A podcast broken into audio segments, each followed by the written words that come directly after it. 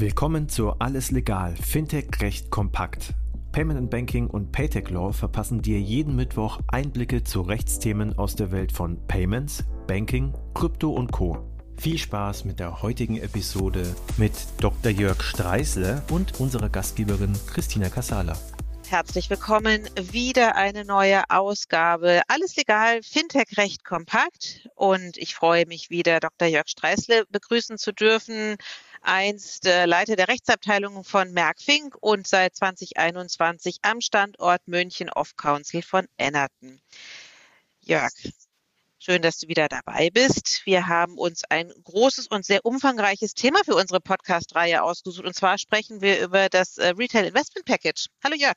Hallo Christina, es freut mich auch heute wieder dabei sein zu dürfen. Wir haben uns jetzt eine ganze Weile, glaube ich, nämlich zwei Folgen, drei Folgen lang mit den Inducements unterhalten.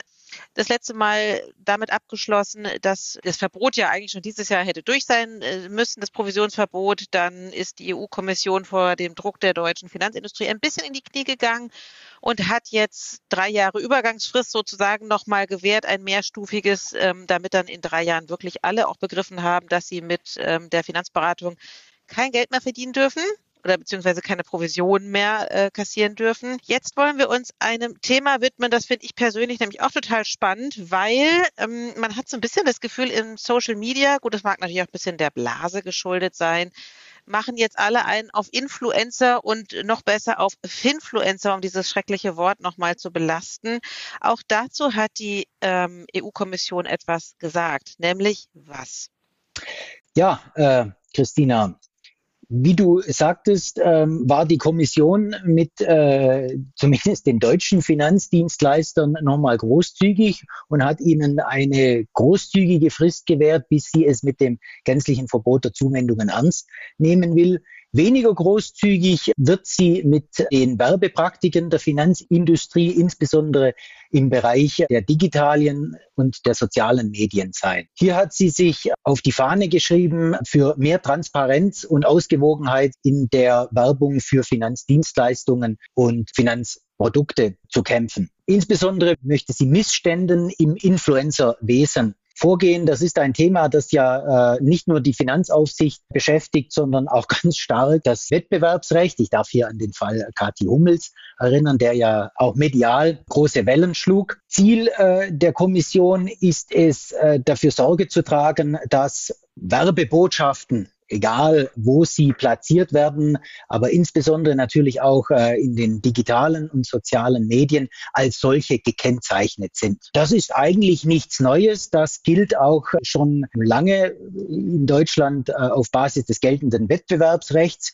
Nichtsdestotrotz, und das hat ja der Fall auch Kathi Hummels auch gezeigt, wird dem eben äh, bei weitem nicht Rechnung getragen. Die äh, Kommission schlägt nun vor, den äh, nationalen Aufsichtsbehörden Behörden, also in Deutschland wäre dann das die BaFin, hinreichende, effiziente Werkzeuge an die Hand zu geben, um sicherzustellen, dass werbliche Äußerungen von Influencern, für die dann auch bezahlt wird, als Werbung gekennzeichnet werden. Also äh, das heißt, äh, der Influencer, die Influencerin, die äh, nebenbei erwähnt, dass sie bei Bank XYZ einen wunderbaren Service erfährt und hierfür dann auch großzügig honoriert wird, äh, muss äh, in ihrem Podcast oder in ihrem TikTok-Video, was es da alles gibt, darauf hinweisen, dass es sich hierbei um bezahlte Werbung handelt. Das ist der eine Punkt. Der andere Punkt ist, äh, dass die äh, Kommission darauf hinwirkt, dass äh, die Darstellung äh, von ähm, Finanzinstrumenten oder auch Finanzdienstleistungen ausgewogen ist. Was ist unter Ausgewogenheit zu verstehen? Ähm, es dürfen nicht nur Chancen und die exorbitanten Gewinnmöglichkeiten eines äh, Finanzproduktes dargestellt werden, sondern es müssen spiegelbildlich in gleichem Umfang auch die entsprechenden Risiken dargestellt werden. Ähm, es ist eine Binsenweisheit der Finanzwissenschaft, dass es keine Gewinnchancen ohne Risiken gibt.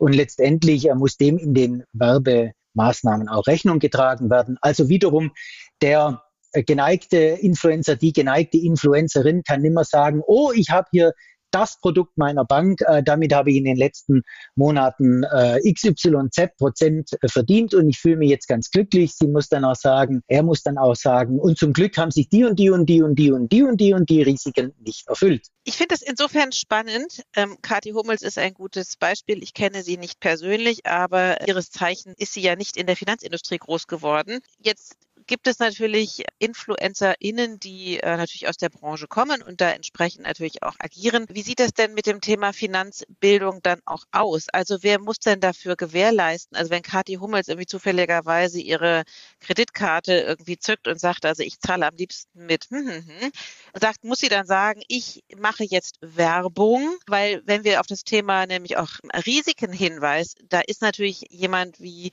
also jemand, der nicht aus der Finanzindustrie kommt, vielleicht auch gar nicht so vorgebildet. Wie, wie ist denn das darstellbar? Naja, also äh, der Zuschauer eines entsprechenden äh, Posts, äh, lass es mal ein TikTok-Filmchen äh, oder ähnliches sein, äh, muss äh, während der Betrachtung dieses Films sich darüber im Klaren sein, dass es sich hierbei um bezahlte Werbung handelt. Also die einfachste Methode dürfte sein, dass oben rechts ähm, eingeblendet wird Werbung, Werbesendung. Das kennt man ja von den Dauerwerbesendungen im Fernsehen und entsprechend äh, stelle ich mir das auch im Bereich des Influencerwesens äh, vor. Es gibt aber natürlich sicher auch ganz andere Möglichkeiten, darauf hinzuweisen, dass es dass die jeweilige Äußerung, die können ja ganz unterschiedlicher Art sein, letztendlich bezahlte Werbung sind, ja. Naja, was, worauf ich hinaus wollte, ist dieser Punkt, äh, eben auch auf Risiken hinzuweisen. Ja. Ähm, das kann ja nicht jeder, weil man muss ja schon sehr tief in den Finanzprodukten mitunter auch drinstecken, um zu verstehen, dass man jetzt nicht nur exorbitant reich damit werden kann, sondern auch exorbitant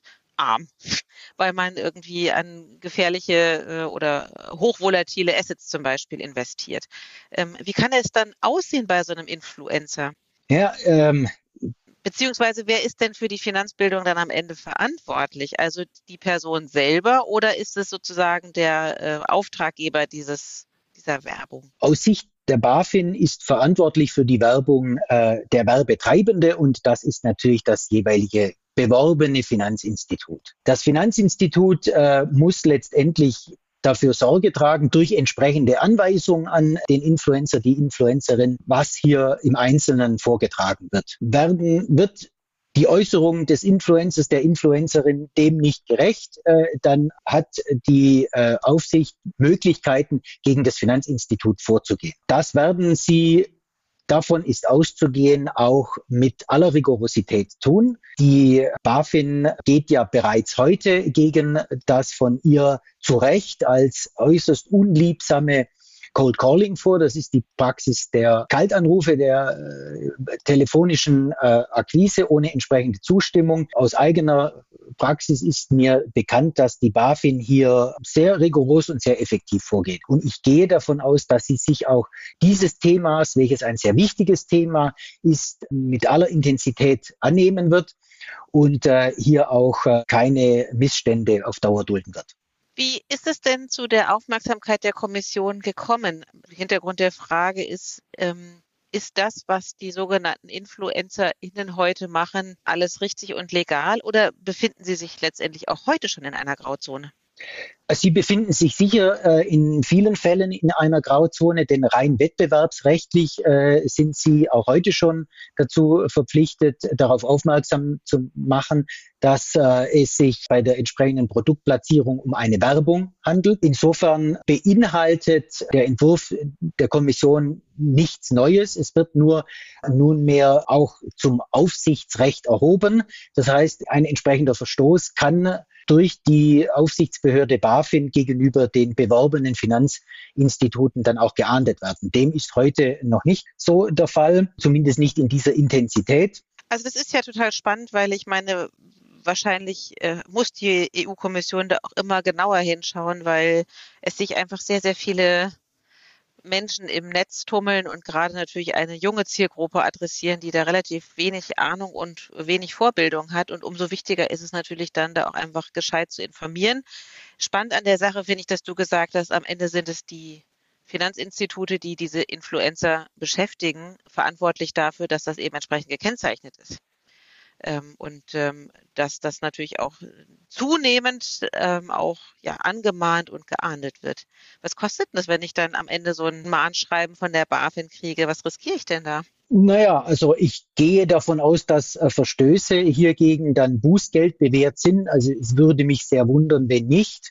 Und äh, das WPHG, also das Gesetzeswerk, in dem äh, die Umsetzung in nationales Recht verortet werden darf, kennt bereits heute ganz empfindliche Bußgelder, die äh, durchaus auch im siebenstelligen Bereich liegen können. Also äh, insofern sind der BaFin sicher Mittel und Wege gegeben, gegen Missstände hier vorzugehen.